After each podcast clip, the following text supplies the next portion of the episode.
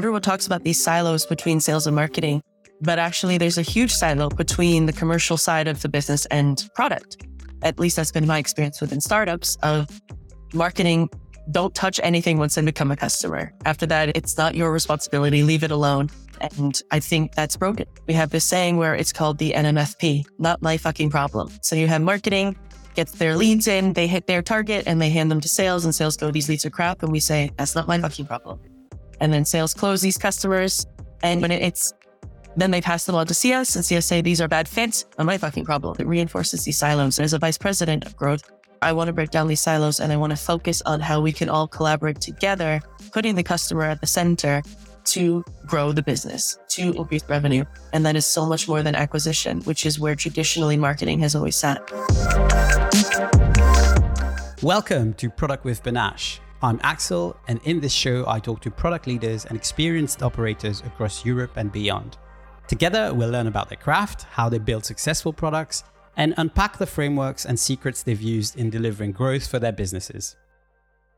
Today, I'm super excited to welcome Jennifer Montague, who is currently Vice President of Growth at Onomondo, an Internet of Things company based in Copenhagen, Denmark. She oversees a growth team of 12 people focusing on sustainable and scalable growth across both the buyer and customer journeys. Previously, Jennifer was the director of marketing at Dixa, a hypergrowth scale up where she oversaw a global team of eight across all marketing initiatives. Hi, Jen. How are you doing? Hi, Axel. I'm great. Thanks for having me. My pleasure. It's great having you here. Before we dive into some of today's topics, why don't you tell us a little bit about your background and what you've been up to so far? Yep, absolutely. I'll try to do the short version. But actually, I, I have a corporate background where I used to work actually at FIFA in Switzerland, where I was in a customer success role.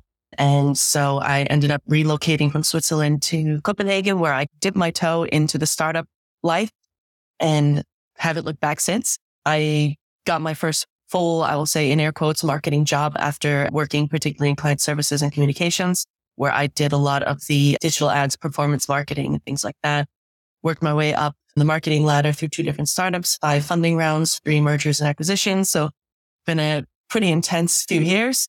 And as you mentioned, I was recently, most recently at Dixa, where I was the director of marketing and actually was lucky enough to be pregnant for 14 months during the pandemic. I guess that lucky isn't the right word, but here in Scandinavia, I had 14 months of paid leave and it was a wonderful opportunity for me to really think about what was broken in marketing and while I do enjoy marketing, it just felt that it was a band-aid on bigger cracks. If something had to change. And so I spent my maternity leave aside from nursing swollen feet and mm-hmm. sleeping a lot, trying to figure out what was broken. And that's where I started to get into growth. I started my own podcast, Marketing Corner, where we started talking about other things that are broken within marketing and exploring growth a little bit more. Maybe we should revisit the name, but we already have a logo, so we can't and actually, Onomondo came into my life during my maternity leave. And that's where I've spent the last 10 months making my growth vision a reality. So that's where I am now. It's interesting you talk about product growth and marketing. I think this is definitely space that's getting more and more attention as like the craft of product management evolves. I'm curious to hear about how you see your role position relative to a product management organization. How does that work? I think that's a really wonderful question. And I think that's one of the reasons I'm starting to dive more into product. I believe that everyone talks about these silos between sales and marketing, but actually there's a huge silo between the commercial side of the business and product. At least that's been my experience within startups of marketing. Don't touch anything once they become a customer. After that, it's not your responsibility. Leave it alone. And I think that's broken. That's one of the main things I've seen that's broken with marketing of I apologize in advance for swearing, but we have this saying where it's called the NMFP, not my fucking problem. So you have marketing gets their leads in, they hit their target and they hand them to sales and sales go, these leads are crap. And we say, that's not my fucking problem. And then sales close these customers. And when it's, then they pass them on to CS and CS say, these are bad fits, not my fucking problem. And it, it creates these silos. It reinforces these silos. And so I see myself as a growth manager, as someone, as a vice president of growth where I want to break down these silos and I want to focus on how we can all collaborate together, putting the customer at the center to grow the business, to increase revenue. And that is so much more than acquisition, which is where traditionally marketing has always sat in the acquisition part of the funnel. Once they become a customer, NMFP, product, keep them, CS, keep them happy, product, build whatever they want, fix those bugs, and then, you know, leave us alone. And product probably says the same thing. Marketing, don't involve yourself in our stuff. Just stick to the website. I think we need to break down those barriers. And that's one of the reasons I'm diving headfirst into getting to understand product better through people like yourself, through Leah Tharin in Product T, through Elena Verna, and a lot of the content out there about how marketing and product can work together better. How have you been doing this, right? What mm-hmm. does this growth role actually look like from a very concrete perspective?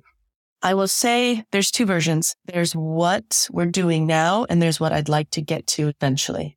I'll start with what I'm doing now, which is I have a very large team of 12 people, as you mentioned, where 75% of my team focus on what I would refer to as indirect MRR. We have 25% who focus purely on acquisition, demand generation, lead capture, all of the kind of Google ads and the usual marketing suspects that you would see. But then 75% of my team are actually focused on activation, retention, and expansion, uh, which is something that traditional marketing teams don't do. So I have within activation, we do getting started videos. We're looking at the activation process and how do we improve new feature adoption? How do we improve education? How do we improve the help center so people can help themselves? And how do we reduce pressure on CS and how do we help customers empower themselves? And ultimately, how do we, so we want to re- reduce that churn. Obviously, that is a revenue play in itself. And we also want to expand upon the customer. And in order to do that, we need product on board. We need new things for them to buy, right? We need new features and tiering and things like that to help with this expansion play. So my team focus across both what I call the buyer. I don't call it that. I want to cut that. What is called the buyer journey and the customer journey. So not just ac- activation, uh, acquisition, but also how they use the product, how much success they get out of the product, what they tell other people about the product and how we get them more and more kind of loyal and turn them into advocates. So the way you look at this is, it sounds like most of your experience is B2B SaaS, right? Correct. Like, how do you see this operate if you're not a B2C SaaS company? Like, that, had, did you have to think about this or you just found out there's a playbook to do this for B2B SaaS companies? I think the reason that I see that this is super important is can't doing things the same way. And the B2B process is longer than B2C. There's more stakeholders involved. There's a bigger price tag usually. They aren't necessarily repeat customers. So, you know, in a B2C space, you just want, okay, you can have repeat customers, but they're buying different products. With B2B, it's one product that you keep them, you get them to hopefully upgrade and things like that. So it's a different nurture flow. It's a different commitment. If you buy a pair of shoes and they turn out to not be what you want, you just don't buy those shoes again. When we're talking about twenty, fifty thousand dollar software that changes your entire workflow in org chart, that is a much bigger commitment from the company side. And so they take a lot longer to make that decision and they need a lot more proof.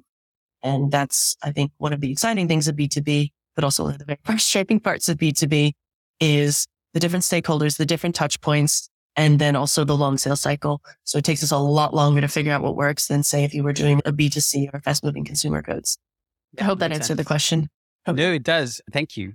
One of the things that kind of resonates, you talked a little bit earlier about the territorial aspects that sometimes seep into the work between marketing, sales, product. I, for one, have experienced a lot of the product slash sales tensions. So you have salespeople incentivized to get deals signed. So they focus on that. And to be fair, I've worked with some amazing sales execs in my time and they're just really good at their job. But sometimes purely incentivizing people on signing up new deals creates like these behaviors that are detrimental to the whole organization and product, right? One of the questions I have is these collaborations and ways of working uh, in most companies I've seen are not as smooth as you would want them to be. How do you help people work in this new way, right? Where growth marketing is more integrated into what product does and how are we maybe consciously or unconsciously blurring the lines between these like two different departments in the organization and fostering this collaboration? I think that's a wonderful question. And I would be lying if I said we've cracked it. So that actually leads me to the second part of, I guess, my previous answer of what would I like to be doing?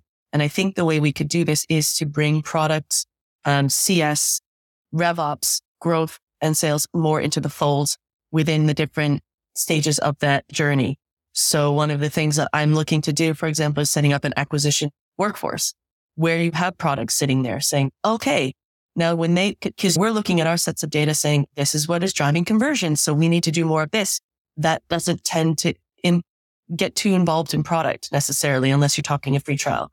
But if we can bring product a little bit more into our world and we can get ourselves a little bit more into their world where we're looking at user data. So one of the things that we do, for example, at Onomondo is we look at Mixpanel and we see what features are people using.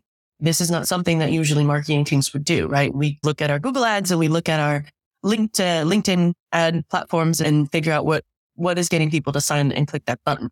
But how do we actually pull product more into the earlier parts of the funnel? And how do we get a little bit further deeper into the, the customer journey? So setting up a task force, for example, focus on acquisition, activation, retention, and expansion that has a representative from the marketing team, from the sales team, from CS, from product, and ideally from RevOps or some kind of data source, a, a one source of truth, which I think is also very important to have all in the same room together saying, how do we get more people to buy this? How do we get more people to use it faster? How do we get more people to stay? How do we get more people to upsell and pulling together to accomplish these goals as opposed to just focus purely on net new MRR, which is what a lot of businesses are doing right now. Because that doesn't really resonate with product people from my experience.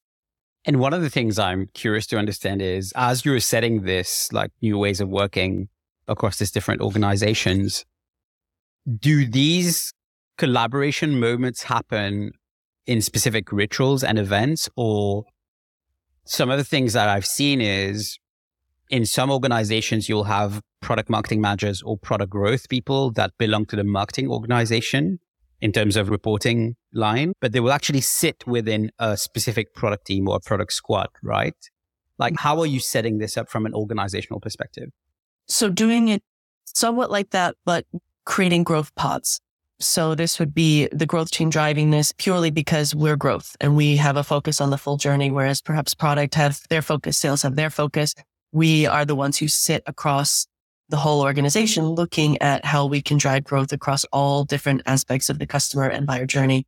So one of the things I'm proposing would be a growth pod focus on acquisition that would have product and engineering within that.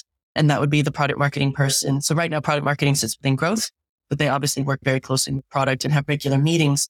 But the focus tends to be more on how do we communicate what you guys are building as opposed to what's working, what's out in the marketplace, what is our key differentiators, what are customers loving about what we do, how do we do more of that, what is it that we're not doing so great, how do we make that better, and how do we look at ways of increasing revenue through keeping customers happy. I think the focus needs to be more on it sounds maybe a little bit of a hippie answer of all of us coming together to focus on increasing growth across the board, whether that is, of course, new customers, but also keeping the customers we have, getting them more successful on the platform and expanding upon them through new use cases or new subscriptions, upselling new features. So I, in my world, I would pull that into the growth team as opposed to putting another thing on top of products plate. Yeah, I'm sure. I'm sure people would love that. It's not true, but we shout out to all the, all the help people. we need. Yeah, we need all the help we can get. Right. I'm gonna I'm going to go back to something you mentioned earlier. We talked a little bit about the fact that sometimes things get a little bit territorial between teams, mm-hmm. especially when you're in like enterprise sales territory. There's a lot of stakes, like people are working through these very long and complex sales cycles to sometimes sell like a $10,000, $100,000 contract, right? And it's really important for the company because at the end of the day, that's what generates the revenue and pays for people's salaries and creates value for the entire organization. That bit I've seen replicated across many B2B SaaS companies. By that bit, the, this intensity around sales and how sometimes some of these sales representatives, how they will behave. So I've been in meetings where as a product person, I've sat there and seen salespeople commit on things that I knew would never happen, for example, right? So things yeah. like that. So how I'm keen to go a little bit into detail here, right? Enterprise sales is not easy, right? Like no. I've not known anybody who would say otherwise. I'm curious to understand in that specific context, how do you I see this almost like couples therapy, right? Between product and sales. How do you make this work between product, marketing, and growth? Like, how does that relationship work? Yeah, I think this is a really big problem, to be honest, is the enterprise thing. And I've seen so many times where we need to win this enterprise client. And I know a lot of times for product, it's like throw your roadmap out the window and just build what these people want. And, and we, everything has to be winning this customer and how frustrating that is for you. On the flip side in marketing, same exact thing happens to us. Stop everything you're doing. Stop all your campaigns. Stop. We need this kind of case study. We need this social proof. We need this documentation. We also are very close. Our experience in, in that enterprise thing is very close to what you guys are also experiencing. So I feel you. How we solve that we're still trying to figure out how to solve that because there is enterprise is hugely important. We can close four enterprise customers or 1500 SMBs. I think our CS, everyone would much prefer to have four big customers than so many tiny ones from a CS point of view. And there's much more expansion opportunities. Having said that, product have a roadmap, product have stuff they have to do. We have our plans here. We plan our campaign months in advance. So if something comes up, it can be a bit difficult for us to just hard left and stop this whole new project. Same with you. I think one of the things that would actually be a huge part of that is again, breaking it into these growth pods where we can see, okay, maybe it is a case of, I love my matrices. I love the melting, building a matrix of here's what SMBs need. Here's what enterprise needs. I've worked in companies where the product team, everyone put everything, all their eggs into one enterprise customer and then the deal doesn't close. And then in the meantime, customers churn because they hate you because you didn't fix those bugs. You didn't build the things you promised. Then those people go on social media and leave really bad reviews about you, which makes marketing's job harder. So it's not in anyone's interest to do that. I've worked in places where for big clients, they've actually built a product team and a CS team specifically for them within the contract. And I've seen that work rather well. One place I worked, they closed a very huge multinational company and as part of that, they had their own product team, their own engineers and their own dedicated CST so that the core product team could focus on what they were doing and on their roadmap without the enterprise customer coming in and putting a stop to all the progress that's happening. But I think that also creates more silos. So I think what I would like in my ideal growth vision is to have an enterprise focus in these pods of these, are, this is the money we're leaving on the table if we do not build XYZ. Are we okay with that? Yeah, the missed opportunities. Exactly. And I think that that's something that needs to be communicated in a better way. And that's not really happening right now. It's just product, you build stuff. So build this for me. And you guys are like, we're already building a lot. Here's the impact of that not happening. And I've had some of those conversations, at least from a marketing perspective of, sure, I can do that, but here is the impact of that decision. Which one do you want me to do? C level? Do you want me to do X or do you want me to do Y? Here's the impact of both and making that call. It's frustrating but I think it, it helps raise awareness of the impact of these decisions on the wider kind of business. A lot of this, I think, goes back to uh, how teams are incentivized and like how are they being measured. And I'm not saying this in terms of like micromanagement or anything, but at the end of the day, the team, whether it's a marketing team or a product team or a growth team, whatever it's called, has to have a clear idea of whether they're moving in the right direction and like how much progress they've made in time, right? And goal setting is a big part of this, right? Like how are teams being tasked with goals? Are they outcome goals? Are they output goals? Like in the last couple of years, there's been this huge focus on outcomes. And one of the things I've seen around me is that a lot of people don't even know what that actually means. What are we talking about when we're talking about outcomes, right? I'm keen to hear a little bit about your view on this. Like, how are you creating a framework so that people are working collaboratively towards the same goals versus a world where each department have their own sets of objectives, which means that mm-hmm. sometimes people are traveling in opposite directions? That's a classic problem, right? And that's a big question that we get also within the marketing community. One of the things that we do at the moment, so I used to be in previous roles, right? My target was MQLs, marketing qualified leads. And I remember once saying to my CMO, okay, so I could in theory have all my friends and family sign up for a demo. I hit my target. They're not going to buy. and it's, it's not, there's no point. So I think this is a really relevant question. So one of the things we first focused on at Onomondo was net new MRR. And that was company wide because that can also be expansion. So that could be upselling customers. And part of that came a tiering play. That's, we worked very closely with products. So originally we had two products. We had the beginner's package and then we had the full blown enterprise, all bells and whistles. That's it. And if you were a little bit more than a beginner, you didn't want the beginner's package, but you didn't want to pay the enterprise price tag and, and all the bells and whistles. So we worked with product to pull out a lot of core features to make different packages with our product. And then that was an incentive for like our product team to understand that now we can focus on MRR. So how many people upgrade to these different products? They have a better understanding of the impact that they've had on making this a reality. Because before people just join at all. Now they can start low. We lowered the bar of entry very low, lower than a lot of our competition, but then you can upscale and you can work your way up to the product. And that was how we pulled product a little bit more into our world of we need to find a way to upscale and to capture these people who are falling between the gaps. The next step that we have now, our, our business model, we're an IoT company. So we look at connected devices using our technology. So rather than looking at just getting new customers, we're also looking at how do we make sure that as many customers as possible are deploying as many devices as possible. So we have a new goal of trying to get a target of how many devices are live around the world using our tech. And that I think is a little bit more attainable and accessible for product and engineering to say, okay, now we have 5 million devices around the globe using our technology. That's a better goal, I think, for them to have. And then they can look at new technology. Do we look at satellite? Do we look at Wi-Fi? Do we look at NB-IoT and all of these other areas now that could play into this expansion is something that the product team can really sink their teeth into, which isn't just get us some new customers. So I think I agree with you 100%. You get what you incentivize. And if you incentivize for MQLs, you're going to get a bunch of MQLs. Everyone talks about incentivizing for MR. I monthly recurring revenue. I'm a big advocate for that. But my time now that I'm looking with product and engineering is that doesn't really translate for them. It's okay, great. You're going to get new customers. I still have to fix X amount of bugs and I have to build X amount of features. And how does that, how am I contributing? So by looking at incentivizing based on how much technology is being used, our tech is being used around the world, puts it in a different lens for the product and engineering team. Yeah, you want the objectives and you want the goals to be mm-hmm. relatable, right? If, exactly. if people like can't relate to this measure of progress, then I think it's very hard for teams to even be motivated to actually deliver some of the work they're expected to.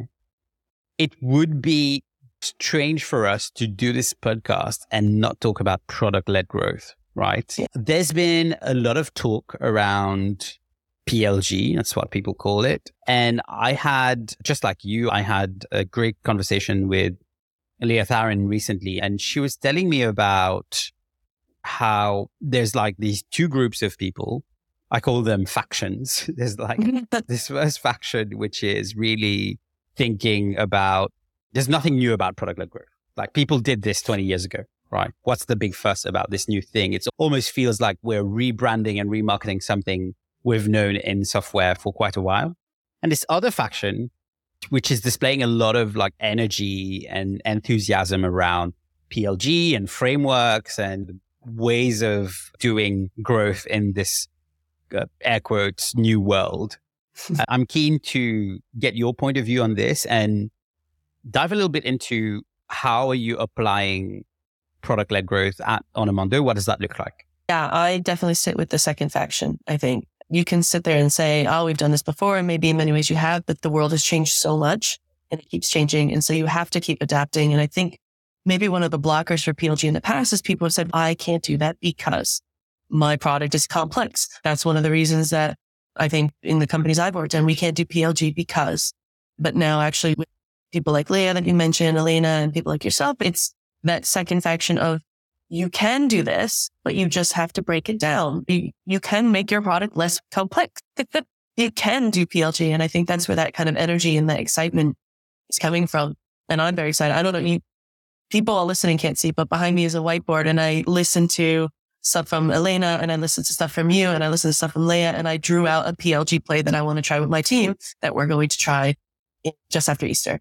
So it's helping us B2B people figure out how we can actually do this because before it was, that's only for Netflix. That's only for Slack. That's only for the big guys who can very easily whip up a PLG. No, it's for us too. And so one of the first ways that we are trying to do this is as I mentioned earlier, we did tiering of our product. So we actually dipped our toes into the PLG and it was a disaster. So what we did was we put a price on our pricing page, which is shock horror for a lot of B2B listeners out there. Believe it or not, we did that. My podcast, we did a whole thing about pricing and pricing page. So I won't go into too much detail, but we had a price on our pricing page. And for the cheaper option, and I'm going to say cheaper in air quotes, you were able to get that almost without talking to a human being. It got to the point where CS would have to send you a contract because we hadn't really figured out the Stripe integration just yet. But we thought, let's get something out the door before we over engineer it. In a growth team, we're very big on our MVPs. We, we do a very quick and dirty version. We did a HubSpot landing page with a HubSpot form because I want to know if it's going to work before I put a ton of resources into it. And we launched this kind of PLG MVP on a Friday which is also bad practice to launch something on a Friday. I realize that. You're experimenting, so. We're experimenting and we just wanted to get it out the door, basically. And uh, we looked on Monday and our conversions are down and we're like, okay. And then our conversions were down more on the Tuesday. And by the Wednesday, we actually turned it off.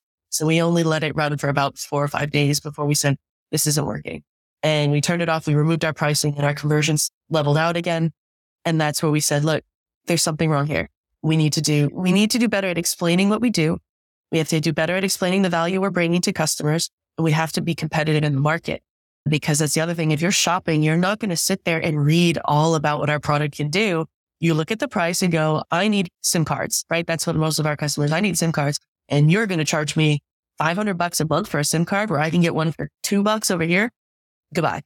And that's what people were doing, at least in the hypothesis. So that's what we revisited the tiering we went to product. We went with, through our CTO. We did a lot of what could this look like? We talked to our investors. We got external product people to give us some advice and we worked with product and we did our expansion, excuse me, our tiering. And that provides us with a very low barrier to entry. And this is where we're trying PLG V2. It, and that is super low barrier to connect to, to access our product, get the SIM cards that you want at the best price there is out there. And then once we have you, then we can work with you on, Hey, do you want to try this new feature? Do you want to try this new feature? And so the PLG that we've done now is you can get that connectivity without speaking to a human being. But if you want to do more, then you have to speak to a human who can talk you through the process. So we're getting there. We're getting closer and closer. The next step that I would like is a free trial, a reverse trial, as Elena would call it, right? Because it's, yep. you want to give everyone all the bells and whistles for a limited time get them to see the benefit of the product and then stop those features and say, if you want them, pony up. they realize they, they've got FOMO. They realize how much they need this stuff. And then uh, exactly. Uh, you hope you're hoping for this to drive them to, to convert. Exactly. Exactly. And that's PLG, right? Let the product do the selling itself. The problem that we did have is we have a very complex platform. And if you don't know, and we do things very differently, this isn't a sales pitch, but we do things differently. So if you come in without, with your assumed knowledge, you're not going to get value out of the product and you're going to go, these guys suck. So what we have to do is we have to build it from the consumer's perspective as opposed to trying to convert them to our way of thinking, our terminologies. Oh, here's, we have all our internal words, right? That mean nothing to the consumer. So we have to revisit that. We have to make a free trial that speaks to people's experiences and an understanding of the product. And then within that product, convert them into our way of thinking. Thank you. I guess one of the things you just mentioned that resonates a lot is a lot of B2B enterprise companies will say, we can't do this PLG thing because our product is too complex. Or yes. uh, some companies, especially companies operating sometimes in the deep tech space or some of these more kind of like technical, technically complex areas will say, we cannot do this because, yeah, technical product, too complex.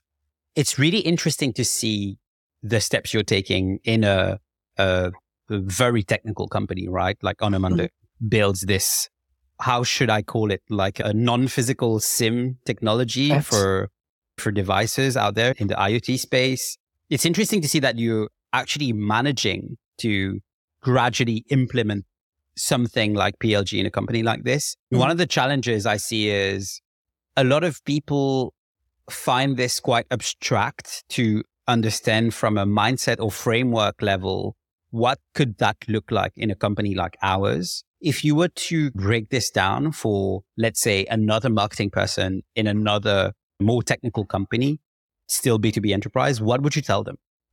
what steps would they take to think about how they can bring this in? I think first and foremost, and maybe this is again a little hippie answer, but you have to figure out what are you trying to achieve, right? And so for Onomondo, we want to try to, we want as many people experiencing and transforming their businesses using IoT as possible.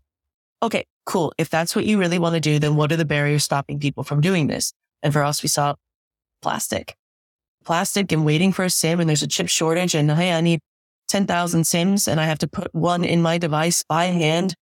There's a lot of barriers to people adapting to the technology that we're trying to spread around the world. So we thought, okay, let's get rid of the plastic. What do we have to do to get rid of the plastic? And that's where that new product came from. And it's really exciting and lots of people are testing it out. And it's just one of our many offerings, but it's lowering the barrier to entry into IoT.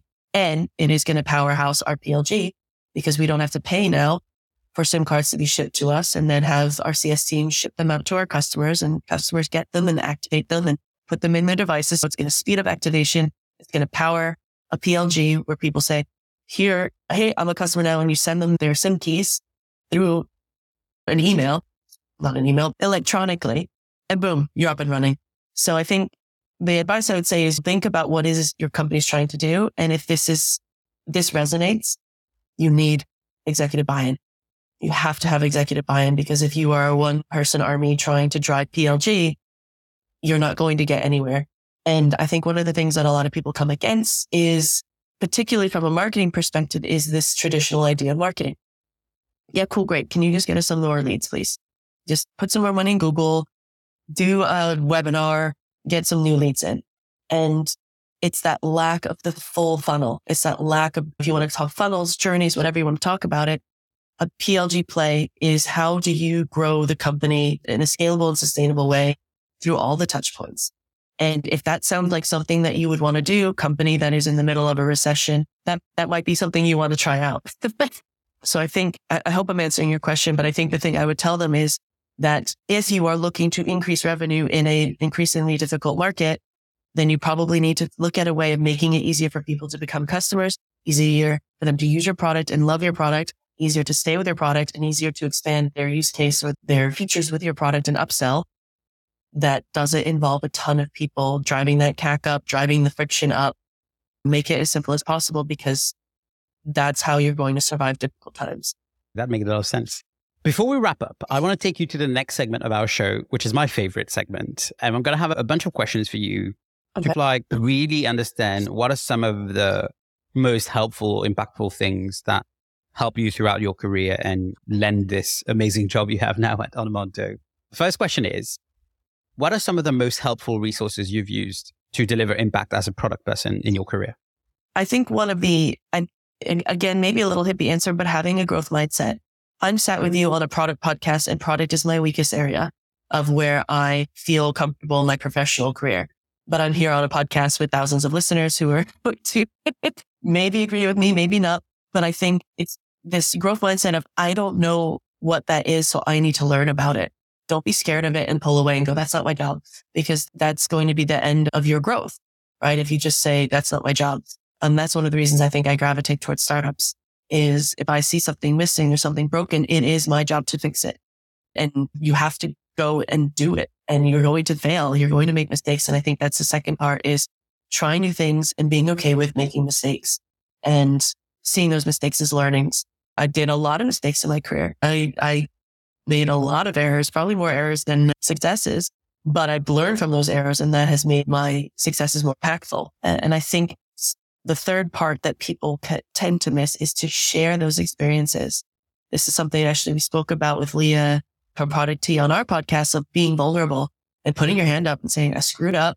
Here's what happened. We actually double down at this at Onomondo. We host what's called fuck up nights which is a global phenomenon. Google it. It's uh, a fuckupnights.com. But we're the Copenhagen hosts of it, where we get professionals from all different backgrounds to stand on stage and say, here's how I fucked up. And I think that's another big part of growing because if people, LinkedIn is the Instagram of your professional life where everyone's, oh, I woke up and ate a kale only, smoothie. Only, only success is there. Yeah. Only success. And that, that's BS. None of us have success all the time. And so I think it's important that yes, try new things, make mistakes, share those mistakes and what you learn from them and make it so mm-hmm. that other people who are looking at you going, she always does everything right. Or he totally knows everything he's talking about. And they can see that you go, no, I didn't either. And you, it's okay that you don't. So I think that's how I got where I am in my career of experimenting, failing, learning, sharing my learnings and trying again is a big part of what I've been doing. And I think one of the things that's helped me be very successful is I know my data. I know what I've done. I'm a meticulous note taker. I'm a meticulous presentationer giver. but I want to be data driven in everything I do. And I can't do that unless I try new things. And I like this philosophy as well. That's one of the reasons why I do this podcast is basically I'm here to learn from people like you, right? The idea is, especially in a craft like product management, that's constantly evolving. Like we're not mm-hmm. doing things the way we would, we used to do things five years ago, 10 years ago. And especially in the technology space, things move at such an incredible pace. The idea for me is I'm at this point where I'm going to turn 37. And it's basically the time where most people are thinking, I'm going to go back to uni or I'm going to go to an MBA or something, hmm. which is probably going to cost like a ton of money, right? If you're looking for like a decent school in Europe or in the US, something like that. And instead of doing that, I'm just spending this time on this podcast learning from amazing people like yourself. And it's like doing your own MBA and it's not costing me as much. and I get to share these conversations with a wider audience. Yeah, I totally get it. And that's why we're here. We're here to learn. That's actually one of the reasons I started my the marketing corner podcast was I was going on maternity leave and I thought, oh God, 14 months out of industry, so much is going to change. What do I do? What do I do? What do I do? And I had gone on, I was on a panel at an event called Tech Barbecue, which is a big tech event here in Copenhagen. And a fellow panelist and I just got on like a house on fire. We had such a great time. We had such great chemistry. And afterwards we're outside, like it was almost like, I don't know, like when they're like a young boy and a young girl like each other, want to go to the dance or standing there. What are you doing later? Just like, should we do a podcast? And that came the podcast and, and we do much like you're doing. And I learn from people all the time and, and it's helped me stay sharp through over a year of not working. And uh, yeah, and now here I am sat with you, which is wonderful. Yeah, it's a great way to learn. And you teach, I, I think you learn by teaching as well. So that's a big part of it. Brilliant. Second question What would you say have been some of the key accelerators in your career? I think this kind of growth mindset of going out and trying new things and not being afraid to experiment. I've always had also, I will say, very supportive managers who would be okay with me experimenting. And that's one of the things I do now is something, uh, well, early in my career, my boss said, take 10% of your budget and try new things with it. And that's what I say to my team now is try new things. So I think this kind of, again, growth mindset of experiment, record your experiments, fail, learn, try again. I think also having people in my corner who believed in me. And this is not always easy to do as a woman in tech. To be completely honest, sometimes it is hard to be heard in that room and to have men and women who say, no, we want to hear what you have to say. And having men and women both back me up when I was the new kid and I had some ideas that maybe were a little bit wacky, but I came with data. having those kind of mentors and those supporters throughout my career who I'm still very close to this day also have been a really big part of accelerating my career and giving me that confidence and that space to, to take up, which sometimes can be a little bit difficult to do. Brilliant. Thank you.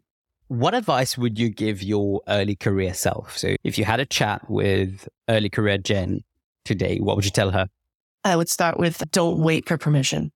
That's a big one. If you see something wrong, fix it. You be the change. You be the one driving that. And I think that's something that I see now with people younger in their career. And that's one of the big things I say to them is if you see something, own it and fix it. Don't sit there and say, not my job.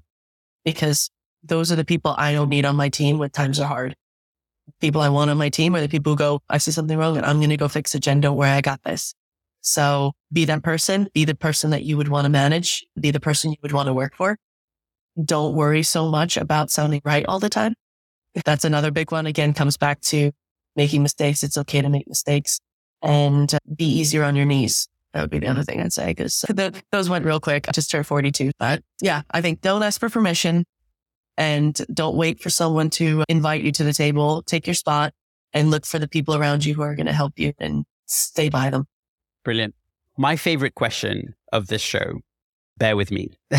imagine, imagine you're stranded on a deserted island, right? And you can have the two following things. First one, a book. Which book would you take? And second one, an endless supply of one specific dish for all meals going forward. What would that dish be? Let's start with a book. So when I heard this, immediately my head went to The Office, which is my favorite show of all time. And I, when they played, Hold on. uh oh, is this where we- US office or UK office? U.S. office? Sorry. Oh, and thanks for having me. It's Yeah, been sorry. Like, it's been fun. I've, I, we'll have I to cut short. Yeah, sorry. Yeah. I'm like, I- some part of me was hoping you were going to say UK, but I, yeah. I'm sorry. I, I am a British. I'm a British citizen and an American citizen. I took an oath to Queen and Country, but I could not get on board with David Brent. I'm sorry. sorry. What a But legend, me- David Brent. Dwight. American Dwight. Oh come Oh, on. Right. Yeah. American okay, Dwight, okay, though? okay, okay, okay. Where's the crossover we need? it. Maybe that's I the it. crossover I we get need. it. I get it. But uh, yeah, I just loved his answers like the phys- physician's desk reference, hollowed out, waterproof matches, NASA blanket. That would be my nerdy answer. But I think my actual, I think what you're trying to get at, not the practical side of how to survive, but I really liked Born to Run by Christopher McDougall. It's all about how our bodies have evolved and how we human beings evolved to run, given the fact that we sweat through our skin and up through our mouth and all these other factors, biological factors that make us different to animals. And it was just really cool. And it actually inspired me to start doing marathon, mountain marathons when I lived in Switzerland. So I started doing mountain marathons for charities. Need to get back into it. Not a lot of mountains here in Denmark, uh, but I figure on a, on a deserted island, it'd probably be really good to, to be able to run real fast. So I think it would be that. Brilliant. What about the dish? This one's a tough one. That's a, it's the most difficult question. It's really hard. Show. And I love it because you have these amazing, brilliant people, guests coming onto this show, like leaders in their in their own like career tracks and industry. And I ask them this one question, and they're like, "Can't do it." I think it depends on if you're hungry. That's the you asked the question. But I lived in London for a really long time and I lived right next to an amazing Indian restaurant. And I think that's what I missed the most living here in Denmark. No offense, Denmark, but your Indian food is not great. And Yeah. so I would love a really nice coconutty, creamy lamb pasanda, tandoori lamb pasanda with Yeah. Peshwari naan. That's, I want that every day, but I want it to be real good. And Yeah. I think I could eat that every day and die happy. I can get behind that. Yeah, I can see that. I just gotta find it now. But, but Yeah, oh, you'll now I'm gonna find find it. We'll ship that. We'll ship. Yes, that. please. Your deserted island. How many lambs do I have and coconuts and tandoori spices, please? No problem at all. I've got one recommendation for you, actually. I don't know if you like Korean food at all. I'm a big Korean food fan. Okay. There's this place in Copenhagen I recently went to. It's called Juju. Juju. Okay. J U J U. Look it up. that. If you ever want to have a really good Korean meal, like I would hit that place up. It's amazing. Noted. Thank you very much. I've written it down. Yeah. Listen, Cool. Jen, thank you so much for your time today. I really enjoyed our conversation. If people want to reach out to you, can they do so on LinkedIn? Absolutely. Please do. And check out our Marketing Corners podcast if you want to learn a little bit more about marketing. It's 20 minute episodes, very focused on one particular issue. And we also have fun along the way. Yeah. Check out the Marketing Corner podcast if I can do a little plug. No, 100%. I will put the links to the podcast and some of the resources you shared in the show notes so people have a direct link to you. Again, thanks for taking the time to do this. Really appreciate it. And good luck with everything you're doing at Onomondo. Thank you so much. Thanks for having me. It's been wonderful. It's my pleasure. If you're hearing this, you've listened to this episode all the way, and for that, I thank you from the bottom of my heart. You can subscribe to the show on Apple Podcasts, Spotify, Google Podcasts, or your favorite platform. Also, if you have a minute, please consider giving us a rating as it helps other listeners find the show. You can find all the episodes and resources on panash.io slash podcast. That's P-A-N-A-S-H dot I-O slash podcast. Until next time,